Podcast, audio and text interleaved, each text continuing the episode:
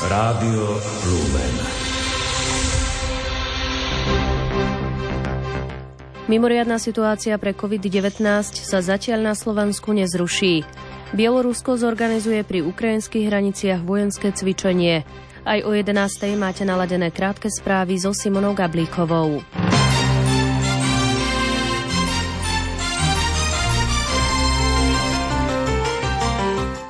Mimoriadná situácia vyhlásená pre výskyt ochorenia COVID-19 zostane zatiaľ v platnosti. Ústredný krízový štáb dnes neodsúhlasil jej zrušenie. Po zasadnutí o tom informoval minister vnútra Roman Mikulec.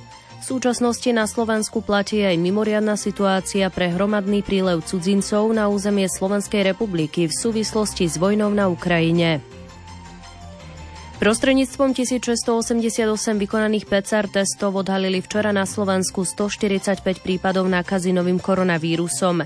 Pribudli dve obete. V nemocniciach je s ochorením COVID-19 hospitalizovaných 173 pacientov. Poľský premiér Mateusz Moraviecký označil embargo Európskej únie na ruskú ropu za víťazstvo solidarity a jednoty v Európskej rade a v Európskej únii. Predseda Európskej rady Charles Michel včera neskoro večer po prvom dni mimoriadného samitu lídrov EÚ v Bruseli oznámil, že vrcholní predstavitelia únie dosiahli dohodu o embargu na dovoz ruskej ropy. Bielorusko zorganizuje v júni a júli cvičenie vojenskej mobilizácie v Homelskej oblasti, ktorá leží pri hraniciach s Ukrajinou. Na plánovanom vojenskom cvičení, ktoré sa uskutoční medzi 22. júnom až 1. júlom, sa zúčastní vojenská správa a ozbrojené zložky. Uvádza to Belta s odvolaním sa na vojenského komisára z Homelskej oblasti Andreja Krivanosova. Cez víkend zavítal medzi veriacich farnosti Prešov sídlisko 3 vladyka Peter Rusnák, apoštolský administrátor sede vakante Prešovskej archieparchie, aby posvetil novú farskú budovu. Samotná posviacka predchádzala sláveniu Svetej liturgie za účasti niekoľkých kňazov a mnohých veriacich. Vladyka Peter sa v homílii zameral na Ježiša Krista, ktorý prednáša veľkňazskú modlitbu. V nej zdôraznil úžasnú vec pre každého človeka a to, že Boh sa modlí za každého z nás.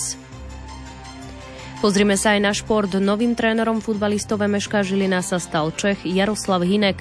Vo Fortuna ligovom klube vystriedal na poste Ivana Beláka. 46-ročný Hinek naposledy viedol českú reprezentáciu žien do 17 rokov. Po takmer 11 rokoch tak bude stáť na lavičke Meška Žilina český tréner. Počasie.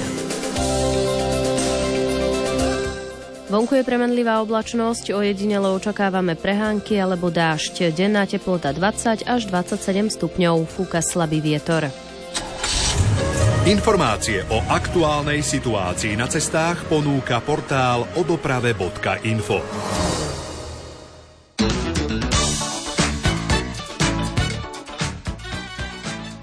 Následky dopravných nehôd odstraňujú v Trnave na Hlbokej pri amfiteátri smerom na Sladovnícku, krátko sa tam zdržíte a pred Žilinou smerom z Kisuckého Nového mesta. Radari ste videli na D4 za križovatkou Bratislava Podunajské biskupice v smere do Rakúska, na výjazde z Nového mesta nad Váhom na Moravské Lieskové a na D1 za Liptovským Mikulášom v smere na Poprad. Prajeme vám šťastnú cestu. Svoje postrehy z ciest dajte vedieť aj ostatným cez stránku odoprave.info, mobilnú aplikáciu alebo na čísle 0800 112 112.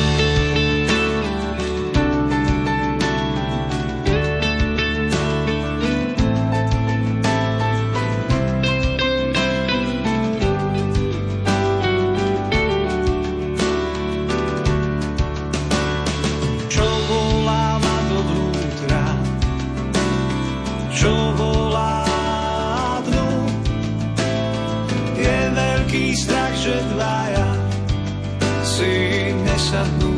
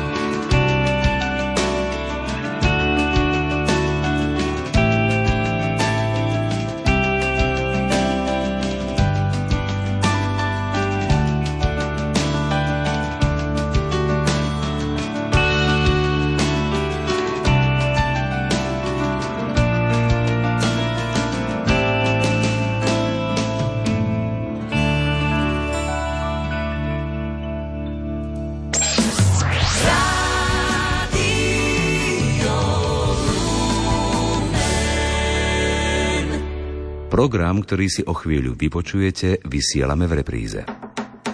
Občan.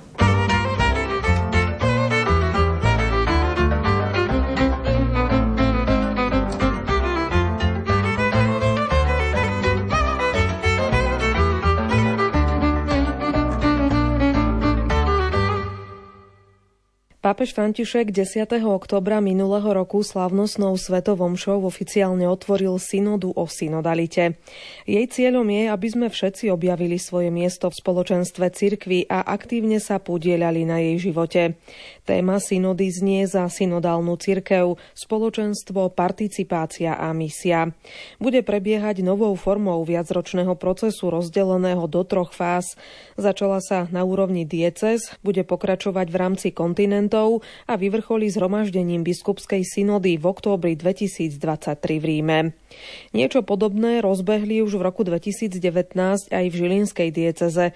Biskup Tomáš Galis vtedy na prvú pôstnu nedeľu predstavil nový projekt dlhodobého rozvoja diecezy s názvom Cesta obnovy a vzťahov.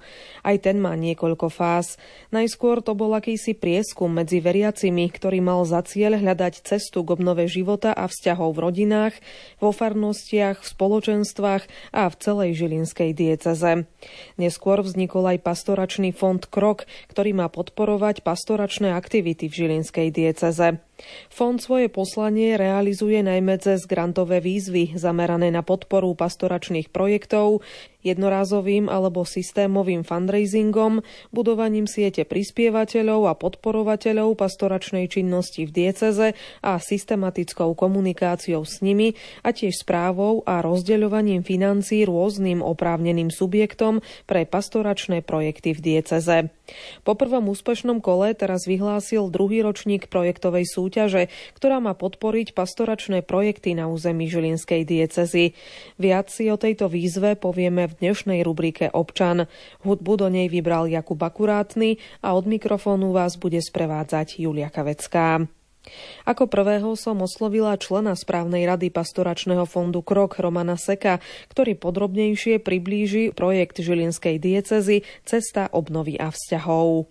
Projekt Cesta obnovy života a vzťahov začal pozvaním ku pôsnej reflexii, ktorú diecezný otec biskup Tomáš vyjadril v pastierskom liste na začiatku postného obdobia v roku 2019.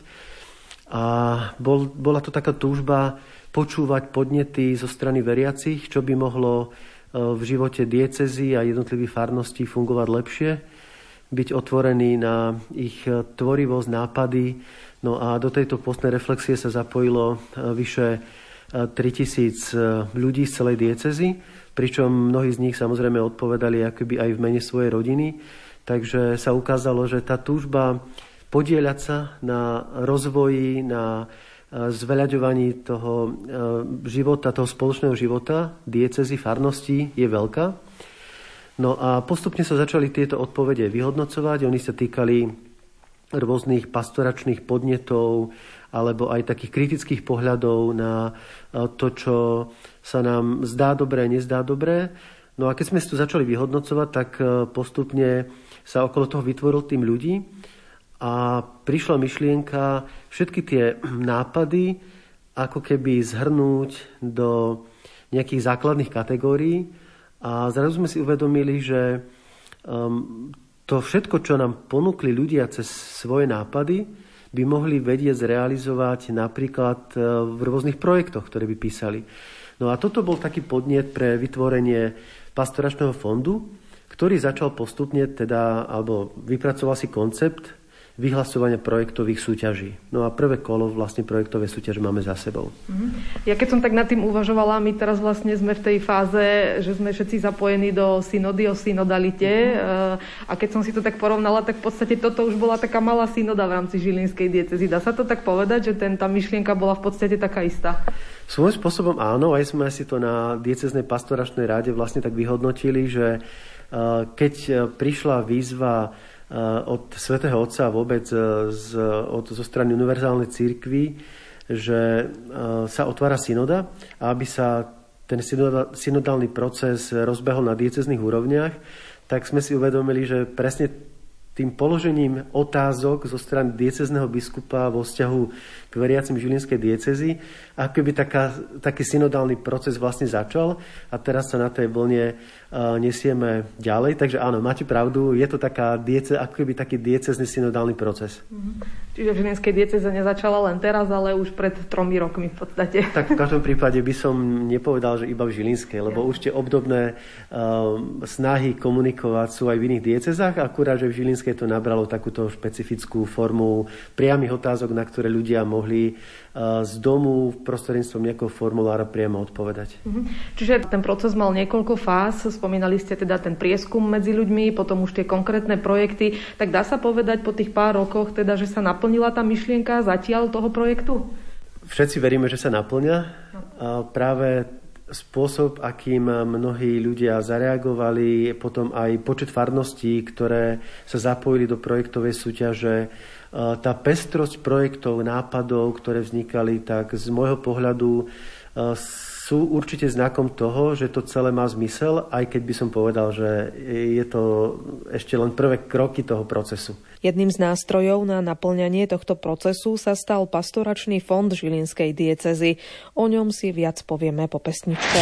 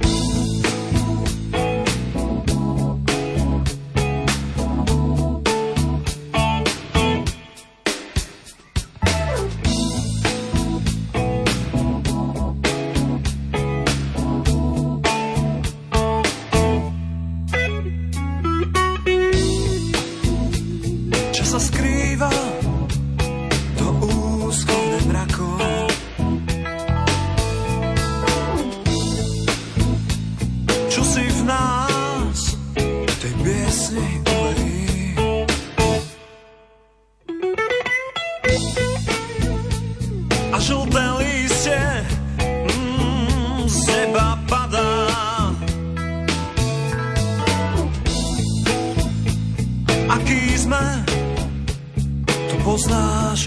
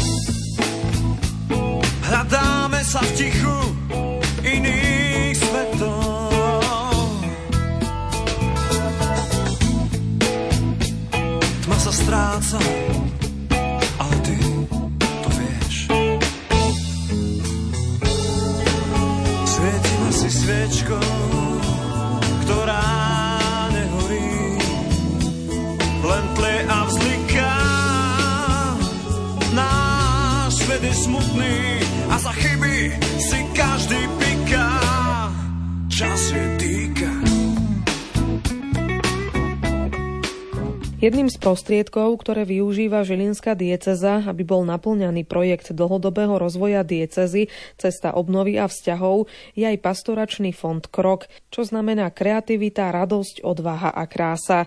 Bol zriadený Žilinskou diecezou 1. augusta 2019 ako účelové zariadenie cirkvy pre podporu pastoračných aktivít v Žilinskej dieceze. Fond svoje poslanie realizuje najmä cez grantové výzvy zamerané na podporu pastoračných projektov, jednorázovým alebo systémovým fundraisingom, budovaním siete prispievateľov a podporovateľov pastoračnej činnosti v dieceze a systematickou komunikáciou s nimi a tiež správou a rozdeľovaním financií rôznym oprávneným subjektom pre pastoračné projekty v dieceze. Viac o jeho činnosti už povedala výkonná riaditeľka Anna Kondelová. Je tam chuť množstva ľudí z farnosti urobiť niečo pre svoju farnosť. Mm, projektoví riešiteľia podali v tom prvom kole okolo 140 e, projektových grantov, žiadostí. No a potom mm, podpora bola z biskupstva a v súťaži sa vybralo 80 týchto projektov, ktoré boli dotované.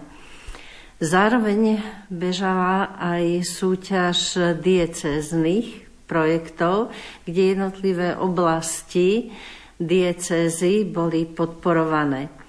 Um, oblasti sú nové ohlasovanie neveriacim a tým, čo stratili kresťanskú vieru, prehlbenie viery u ľudí s osobnou vierou, katechizácia, formácia a slávenie viery, potom vytváranie a rozvoj služby vo farnosti a budovanie farnosti ako spoločenstva, spoločenstiev alebo rodina rodín.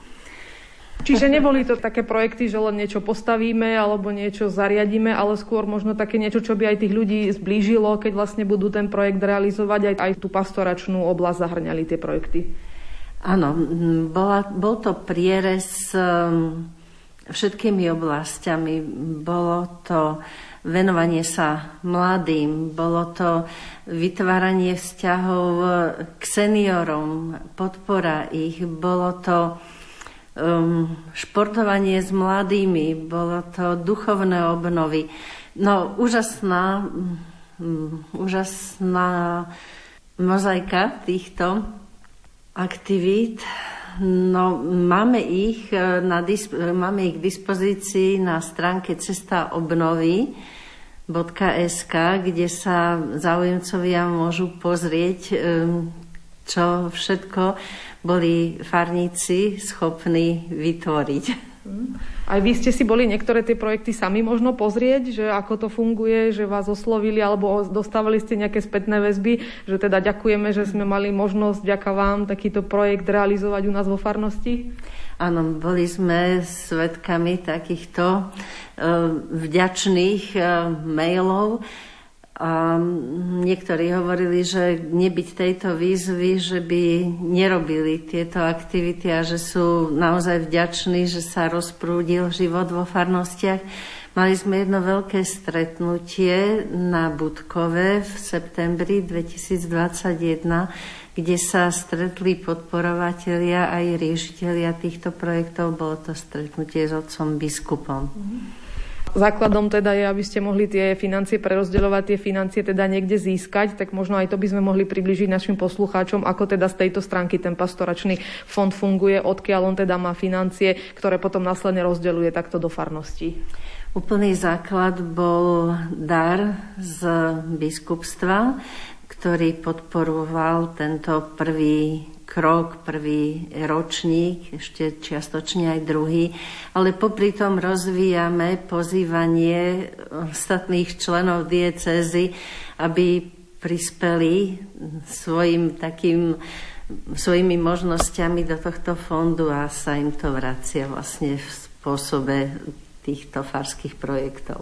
Treba si povedať, že to nie sú nejaké veľké projekty, ktoré podporujete, ale možno skôr menej, respektíve viac projektov a menšími sumami. Áno, snažíme sa to takto realizovať. Niektoré z projektov, ktoré vznikli vďaka podpore pastoračného fondu Krok si predstavíme po pesničke.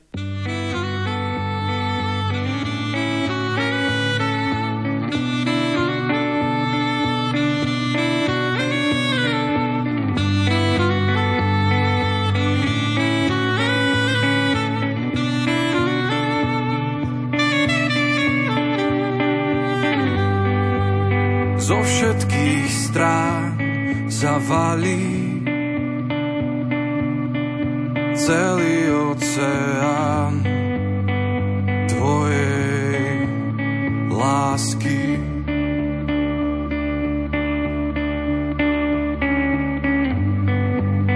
Prišiel si k nám, zaplavil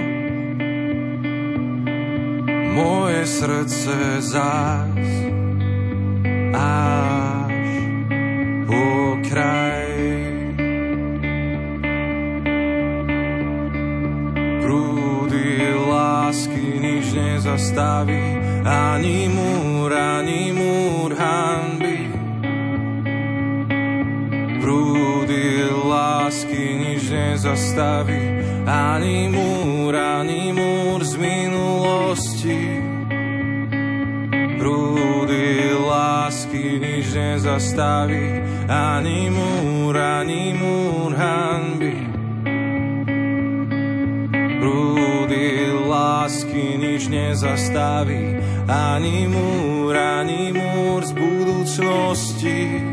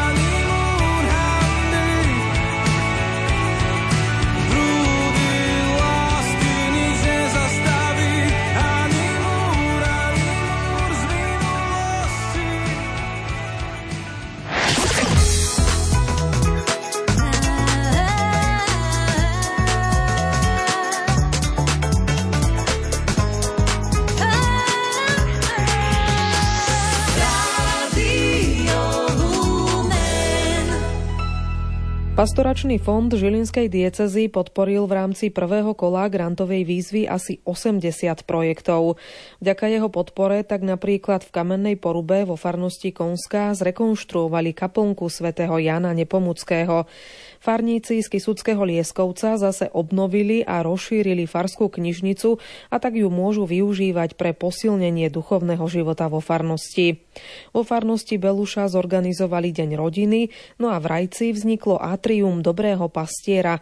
O čo presne ide, prezradí jedna z predkladateliek projektu Magdaléna Kondelová. My nie sme žiadna nejaká formálna skupina, ale sme sa tak e, stretli e, niekoľko rodín a hlavne mamičiek a chceli sme vytvoriť taký priestor duchovného rastu pre naše deti. E, Takže sme sa zapojili s projektom vlastne vytvorenia v Rajci Atria Dobrého pastiera pre deti. Teraz momentálne to tak funguje, že od 3 do 9 rokov je tá naša skupina. A vďaka projektu vlastne a vďaka financiám, ktoré sme získali, tak sa nám podarilo ten priestor zabezpečiť úplne celkovo a ho vybaviť. A teraz už vlastne fungujeme tak komunitne, že tá komunita sa stará o ten priestor.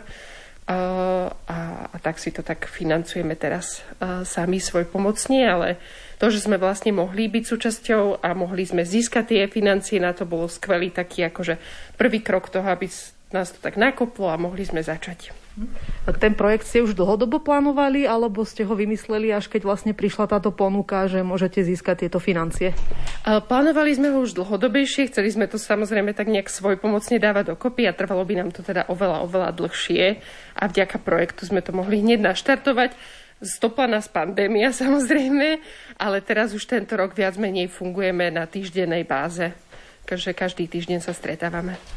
Hovoríte teda o atriu. Ako si to máme predstaviť? Je to nejaká spoločenská miestnosť, nejaké, kde sa stretávate, maminy s deťmi, alebo ako to funguje? Uh, atrium je vlastne taký špeciálny priestor, vytvorené práve pre katechézy Dobrého pastiera. Je to na báze vlastne pedagogiky Marie Montessori. A je to naozaj taký, taký špeciálny priestor, aby bol aj vymedzený pre tie deti, aby si uvedomovali, že, že vlastne vstupujú do nejakého miesta, kde, kde sa môžu stretávať s Bohom. Takže to miesto je veľmi také, akože, nie že strohé, ale jednoducho, jednoducho je, je tak vybavené, áno, a sú tam tie pomôcky vlastne na katechezi dobrého pastiera a potom nejaké tvorivé veci, ale že nič iné sa tam vlastne nenachádza. Všetko je tam e, vlastne s ohľadom na to, ako tie katechezy prebiehajú. Takže žiadne nejaké hráčky ani nič a deti si vlastne vyberajú buď Montessori aktivity, alebo už aktivity spojené s katechézami.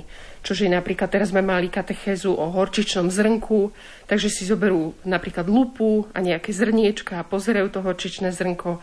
Majú tam vždy je to podobenstvo napísané, alebo prepisujú nejaké biblické texty, alebo si kreslia vlastne liturgické predmety, si vyfarbujú, alebo máme aj zmenšeniny liturgických predmetov, kde oni si môžu vlastne aj na na oltári vlastne ponastavovať tie veci, ako ich, ako ich robí kňaz a tým pádom sa tak približovať aj k tej liturgii Svetej Omše. Bolo pre vás náročné sa zapojiť do toho projektu, respektíve vypracovať ten projekt, tie požiadavky, ako podľa vás boli nastavené? Keby ste možno mali aj ďalším, ktorí teraz sa zapoja do tej druhej fázy, bolo to náročné alebo dalo sa to v pohode zvládnuť? A dalo sa to v pohode zvládnuť a hlavne, že sme na to neboli ani jedna, ani dve, bolo nás päť, takže sme to tak svojpomocne a spoločnými silami zvládli. Ale tým, že sme mali ten koncept pripravený, aj tie katechezy sú vlastne vypracované, tak sme mali veľa z čoho čerpať, takže to nebolo pre nás zložité urobiť. Celkovo cieľom celého toho projektu diecezy je zapojiť ľudí do diania, aj tie farnosti, aby sa tak otvárali, viacej spolupracovali. Udialo sa takéto niečo vďaka tomuto vášmu projektu aj u vás vo farnosti? Um, myslím si, že to má skôr taký potenciál do tých ďalších rokov sa to udiať, pretože kvôli pandémii sme boli naozaj veľmi aj obmedzení na to, že buď sme sa stretávali vo veľmi malej skupinke, alebo vôbec. A až teraz sa tak začíname rozbiehať e, v tom aj, že by sme zavolali aj širšiu vlastne verejnosť tej farnosti, aby sme to tak mohli rozšíriť aj, aj vlastne na okolí. A istú dobu vlastne Atrium používala aj škola aj, aj počas pandémie, keď potrebovali vlastne aj deliť sa na menšie skupiny a tak, tak to používali v rámci náboženstva. Je v bývalej vlastne škole, bývalej budove školy, ona je teraz presťahovaná do inej budovy, takže sú tam rôzne také veci, tam aj nejaké rodinné centrum, aj sa tam nejaké kružky robia a jedna teda triedu sme prerobili na atrium. Mm. Takže vlastne aj cirkevná škola nám ponúkla tie priestory, takže vlastne tie začiatky boli také, že, že snaha zapojiť aj vlastne celú farnosť a a teraz tak pomaly, pomaly sa rozbiehame do toho, že by sa možno aj viac ľudí zapojilo a uvidíme, ako budú budúce roky. Hm. Plánujete sa možno zapojiť aj do tejto druhej výzvy, že by ste ešte nejako dovybavovali to atrium alebo možno nejaký nový projekt? Uh, uvidíme, asi by sa určite hodilo, lebo tých uh, vlastne katechez je viacero, aj tých vekových skupín, a je to prispôsobené, že od 3 do 6 rokov, potom od 6 do 9 a potom aj 9 12 a každá vlastne tá skupina potrebuje aj iné iné pomôcky, aj vlastne tie katechézy sa rozširujú, takže určite nad tým pouvažujeme, že ešte to atrium možno tak nejak dovybavovať a, a možno aj to, že ho ponúknuť vlastne viac ľuďom by bolo skvelé.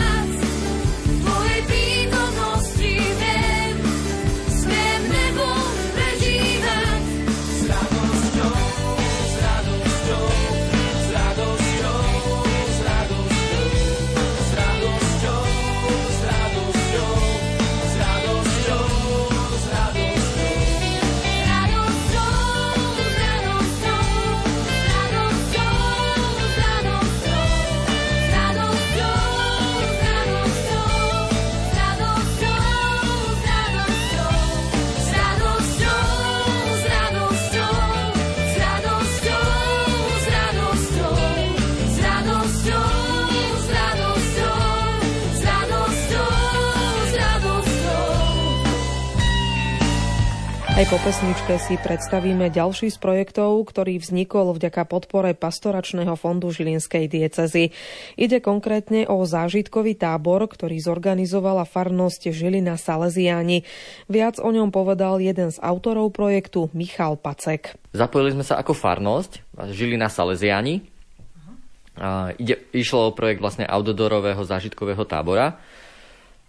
Vzniklo to tak, že tým, že ja som sa dozvedel o možnosti získať nejaké financie na, v, rámci, v rámci projektu, v rámci diecezy, tak sme sa dali dokopy vlastne s mojou manželkou a ešte s vedúcim jedného zo stretiek. Vymysleli sme to, že vlastne čo by sme v rámci toho tábora vedeli, vedeli z toho zafinancovať. Dohodli sme sa samozrejme v spolupráci so Salesianmi, ktorí tomu boli naklonení. A, a Tábor ako, ako taký organizujeme vždycky spolu so Salesianmi každý rok.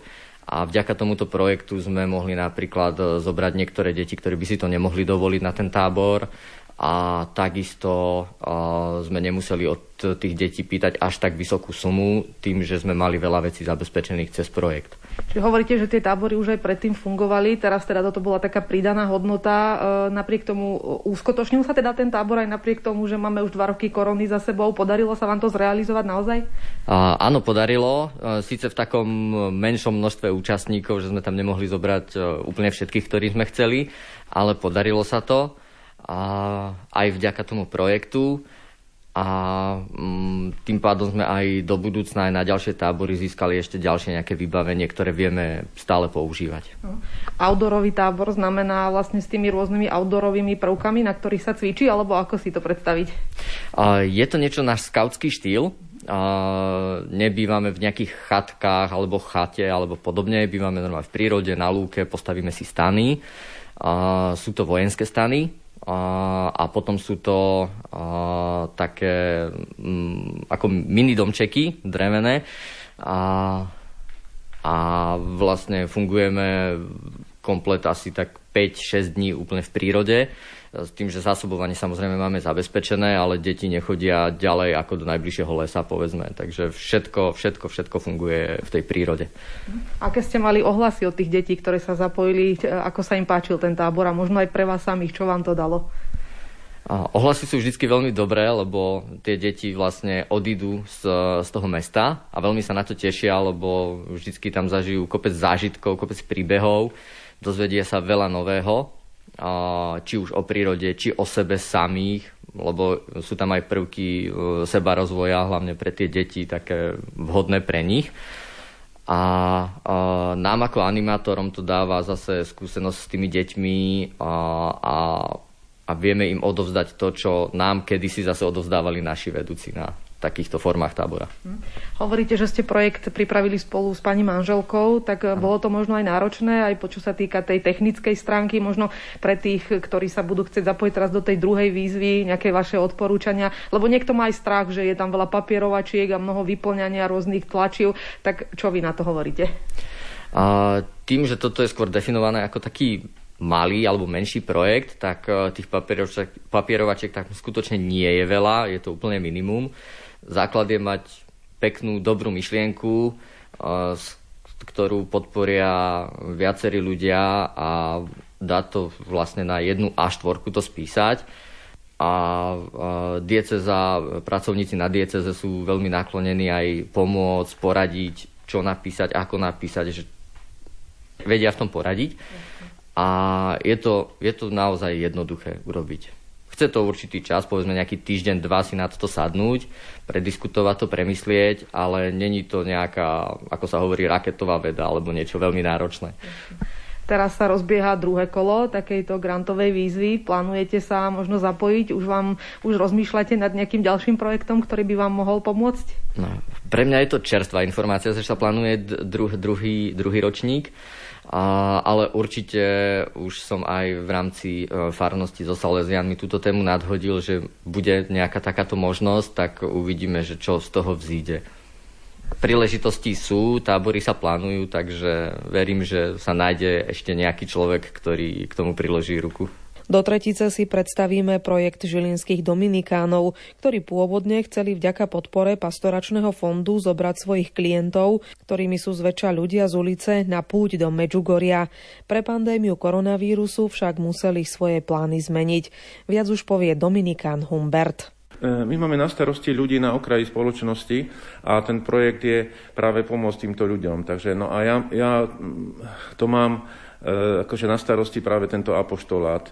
No tak preto som ja e, požiadal, aby nám niečo prispeli na, na to, čo robíme s týmito ľuďmi na okraji spoločnosti. Čiže čo konkrétne, aký, a v čom bol ten projekt, konkrétny tento, ktorý vám podporila Žilinská dieceza? Projekt bol v tom, že sme e, chceli usporiadať púť do Medžugoria.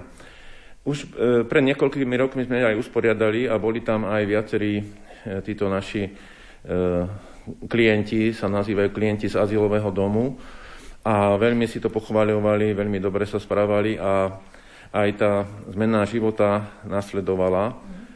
No takže sme chceli aj potom poprosiť, či by nám diete sa neprispela, tento projekt, či by nám neprispel práve na túto púť. Lebo aj keď som organizoval predtým, no tak ten ich príjem je strašne malý. Keď e, ten človek teda je v tom azyláku, tak má príjem mesačne či 100 eur alebo 200 eur maximálne. Takže takto žije v azyláku. No a pre neho zase ušporiť zase ďalších možno 200 eur, tak je strašne veľa. Takže sme poprosili e, diecezu, aby nám tom pomohla. Už predtým som to zháňal, som peniaze, no pýtal som známych a prosil som, takže raz sa to už aj podarilo, takže sme tam boli, Medjugorje, no a práve tento projekt nám pomohol, že sme to chceli usporiadať.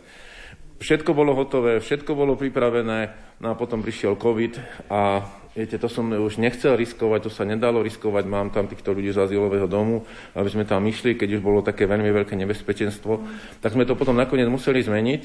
No a zmenili sme to tak, že nám e, tento projekt pomohol e, v digitalizácii náboženských časopisov. Takže niečo nám prispeli, aby sme digitalizovali náboženský časopis, dali sme to na internet na bezplatné stiahnutie. To také staršie časopisy. To bol časopis, to, čo sme mali, tak to bol časopis Kultúra, ktorý vychádzal od roku, myslím, že 1920 alebo 25, e, a to e, mali na starosti kňazi. Kňazi to tam aj písali, aj to organizovali, aj šéf-redaktor e, bol kňaz. No a niekoľko ročníkov sme digitalizovali, že to bolo treba oskenovať, no a potom to sa urobí, strojové OCR sa urobí, a potom ale to strojové OCR musí ešte niekto prečítať a musí tam poupravovať chyby. A potom sa ešte aj to urobilo, že e, tie jednotlivé články sa priradili autorom. Takže keď na internete je to tak, že teda je ten príslušný kňaz, príslušný autor a tam sú tie stránky aj tej kultúre, to, čo sme urobili, sú, ktoré on napísal, tak si tam môžete nájsť, ktoré články on napísal, sú mu tak priradené. Aj sú opravené a tak, no. E, to bolo, viete, to bolo ja neviem, tak 4, 5, no niekoľko tisíc, e, niekoľko tisíc stránok to bolo. Lebo ten jeden ročník, to je asi 500 mm, strán, lebo to boli dosť také časopisy väčšie. No a e, takže no, 4-5 ročníkov to bolo možno tak 4-5 tisíc strán. Teraz ide druhý ročník tohto projektu, takže možno oprášite to Medžugorie, že by sa vám to možno tento rok podarilo tam ísť s vašimi klientmi? Chcel by som ísť do toho Medžugoria, áno. To e, je pre nich veľký zážitok a aj taká zmena života potom nasleduje.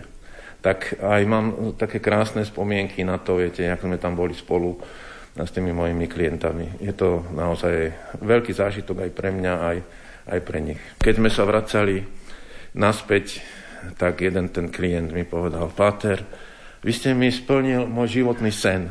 Hej, vy ste mali životný sen dostať sa do Medžugoria? A on mi povedal, no to presne nie, viete, ale my sme boli na tých kravických vodopádoch a ja som mal životný sen dostať sa tam, kde sa natáčal Vinetu. Úžasné, nie? nie to je krásne, no však, ale samozrejme sa tam aj modlil, aj bol tam, a bol tam aj na tých kravických vodopádoch, takže bol naozaj veľmi spokojný, šťastný, som sa tam aj čomkoval, takže pre neho to bol životný zážitok. No.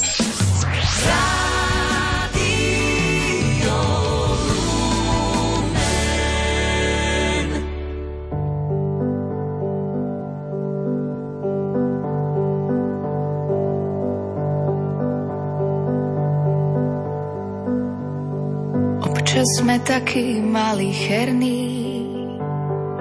Cestu si zamieňame s cieľmi. Máme dôležité plány.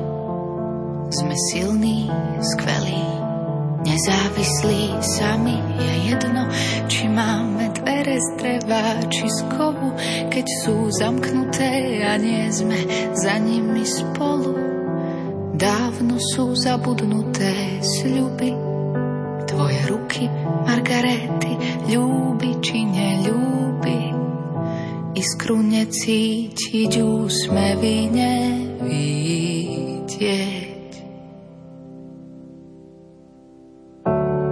Prosím, nájdime cestu späť, cestu k sebe domov.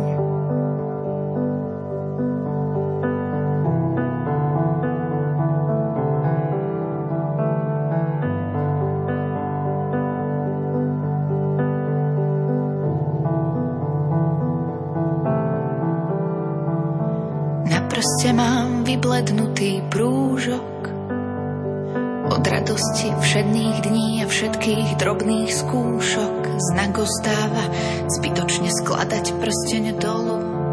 Povedz mi, sme vlastne ešte spolu, veď ranná káva chutí lepšie vo dvojci, hoci len na 5 minút bez cukru, no s boskom na líci so slovami, večer sme doma večeru videli minimálne dvoma. Neboj sa, bude to, čo nevidieť.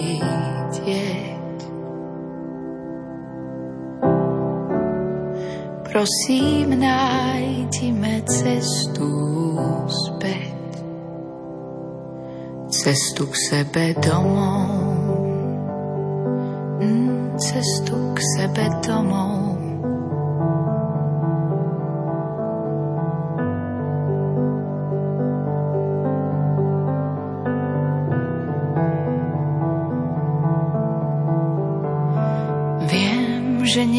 Sa ti správne prihováram, keď si hladný, nervózny, unavený, keď na hlavu ti všetko padá. Aj to viem, že občas sú ostré tvoje slova, no len preto, aby si neistotu schoval. Mm, a keď nám kvapká kohútik tečú nervy, Vyhorí žiarovka a ja som nekúpila žiadnu do rezervy. Zapáľme sviečku, vieš tu, čo je skoro celá. Dal si mi ju, keď sme k moru nešli, keď som ochorela. Stačí len malý plameň do tvári uvidieť. Stále počúvate Rádio Lumen, ktoré vysiela rubriku Občan. Hovoríme o projekte dlhodobého rozvoja Žilinskej diecezy Cesta obnovia vzťahov. V rámci neho pastoračný fond vyhlásil už druhé kolo projektovej súťaže. Viac o nej povie člen správnej rady pastoračného fondu Roman Seko a tiež výkonná riaditeľka fondu Anna Kondelová. Áno, je toto priestor čas, kedy človek sa môže zamyslieť nad svojim ďalším fungovaním v tom ďalšom cirkevnom roku a chceme to takto využiť. Takže vyhlasujeme túto druhý ročník projektovej súťaže a, a už by som aj pripomenula, že od 6. marca do 1. apríla budú môcť riešitelia podávať projekty. Všetko nájdu na tej stránke cestaobnovy.sk. Teraz v nedelu bude možnosť e, vypočuť si online stretnutie s otcom biskupom, s organizátormi aj s podporou, ako ponúkať, ako vytvárať tieto projekty. A to bude aj na tej stránke potom ďalej k dispozícii. Tam už budú potom aj formuláre na prihlasovanie, manuál, všetko, čo k tomu projektoví riešitelia budú potrebovať. Takže potom bude etapa mm, vyhodnocovania projektov, hlasovania, vyhlásenie výťazov a obdobie riešenia do 31 januára 2023. Môžu si to teda na tej stránke nájsť, ale skúsme my byť trošku prakticky a poradiť teda našim poslucháčom, ktorí by sa chceli zapojiť. Musí to byť teda niekto len, kto je zo Žilinskej diecezy, musí to byť nejaká, nejaké spoločenstvo alebo aj samostatná osoba alebo celá farnosť. Kto teda všetko môže žiadať o tento, o tento grant? Budú to členovia farnosti. Môžu byť ako neformálna skupina, minimálne traja ľudia, z ktorých aspoň jeden má byť nad 18 rokov, ale môžu tu byť aj organizácie v rámci farnosti. A môžu podávať projekty farské na území farnosti, ale môžu vytvárať aj diecezné projekty, ktoré budú mať dosah na celú diecezu. Mm. Tie farské projekty budú podporené do sumy až 500 eur, tie diecezne do sumy 1000 eur. Z akej oblasti môžu byť teda tieto ponúknuté projekty? Platí to to isté, čo pri tej prvej výzve, že dáte ten široký rozsah, ktorý ste už spomínali? Áno, tie tematické oblasti ostávajú, že to môže byť tá evangelizácia, katechizácia, vytváranie spoločenstiev alebo služba podpora farnosti. Uh-huh. Uh, už tie minulé roky ovplyvnila korona kríza, teraz sme žiaľ svetkami ešte aj vojny na Ukrajine, ktorá tiež sa dotkla Slovenska. Možno aj toto nejako zohľadňovať budú tie projekty alebo tie dátumy, ktoré ste dali? Áno, mne sa veľmi páčilo, ako boli riešitelia pružní a aj keďže nás tá korona prekvapila, boli schopní prispôsobiť tie riešenia týmto zhoršeným podmienkam a úžasne veľa dobrých nápadov a riešení priniesli. A veríme, že aj táto nová situácia im otvorí, je im pre nich výzvou, ako pomôcť nielen sebe, ale aj ľuďom, ktorí sa do našich farností takýmto spôsobom dostanú. Mhm. A na záver, keby ste možno obidvaja povedali také povzbudenie, že prečo vlastne by sa mali e, ľudia vôbec zapojiť a čo by im to mohlo priniesť do tej farnosti alebo aj celej dieceze. Prečo sa oplatí nad tým vôbec rozmýšľať? Do tvorby týchto projektov sme pozývaní ako veriaci ľudia, ako ľudia, ktorí nasledujú Ježiša. A, Ježiša, keď videli tí, ktorí s ním žili, tak o ňom povedali, tak ako to máme zachytené v Evangeliách, že kade chodil, dobre robil. A toto by mohlo byť viditeľné aj na nás veriacich ľuďoch, že nasledovať Ježiša znamená byť otvorený, konať dobro.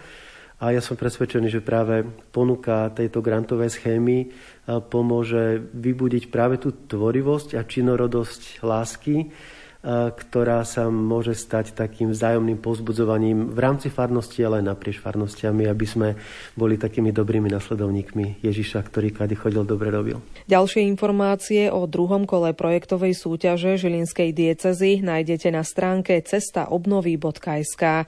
Dnes sme sa o nej rozprávali s členom správnej rady pastoračného fondu Romanom Sekom a výkonnou riaditeľkou fondu Annou Kondelovou. Hudbu do relácie vybral Jakub Akurátny a od mikrofónu sa lúči Julia Kavecká. Do počutia.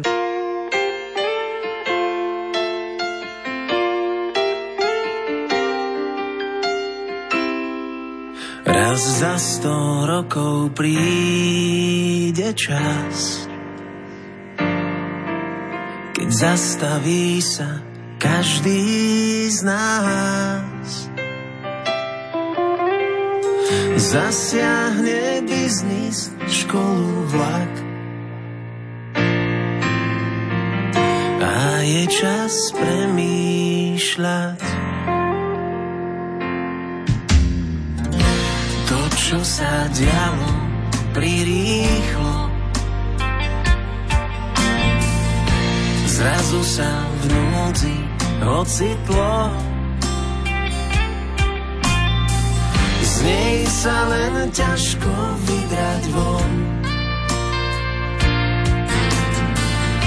So šťastím, s nádejou. Spolu pre lásku skúsme žiť v časoch dobrých aj v tých zlých. Ona jediná je večná v krajine plnej zář strachu, kde je nebo bez mrakov. Iba na nej záleží. Už vieš, čo nie je hodnotné.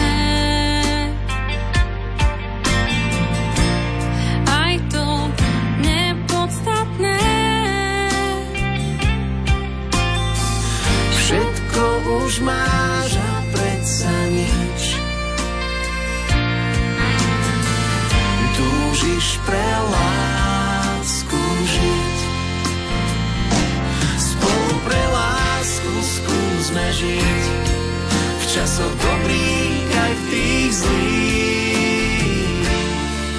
Ona jediná je večná.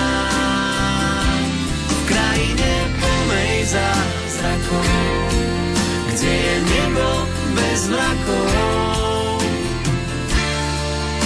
Iba na nej záleží.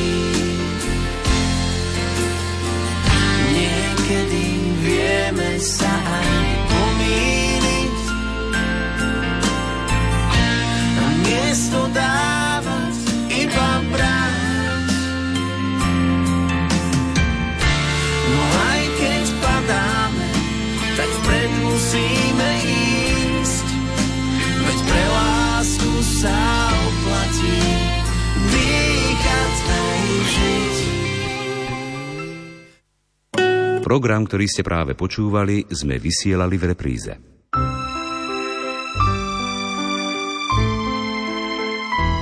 V rámci projektu Rádia Lumena Slovenskej katolíckej Charity Daruj dobrý skutok ponúkame ďalšiu výzvu. Viete, čo robí Charita vo vašej diecéze?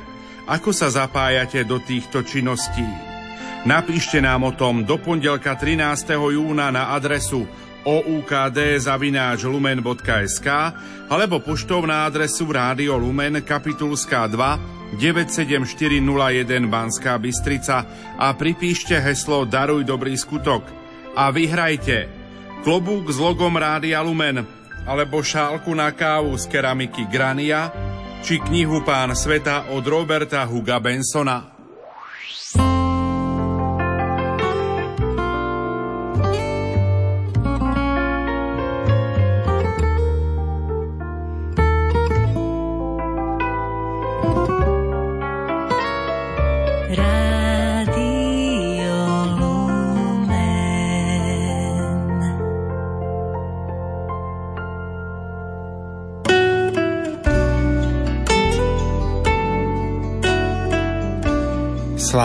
Antifóna Raduj sa nebies kráľovná, ktorú sa z nariadenia pápeža Benedikta XIV. z 20. apríla 1742 modlíme vo veľkonočnom období na miesto modlitby Aniel pána, veľmi šťastne spája tajomstvo vtelenia slova s veľkonočnou udalosťou. Výzva Raduj sa, ktorú v tejto modlitbe adresujeme Matke z mŕtvych stalého, sa takto spája s výzvou k radosti, ktorou Gabriel pozdravil pokornú služobnicu pána, povolanú byť matkou Mesiáša. Milí poslucháči, príjmite naše pozvanie k spoločnej modlitbe, ktorá nech je chvíľou nášho stíšenia sa uprostred dňa, aby sme so srdcom pozdvihnutým Bohu poďakovali za predpoludnie, prosili o požehnanie popoludnia, ale aj velebili Boha za dar vykúpenia.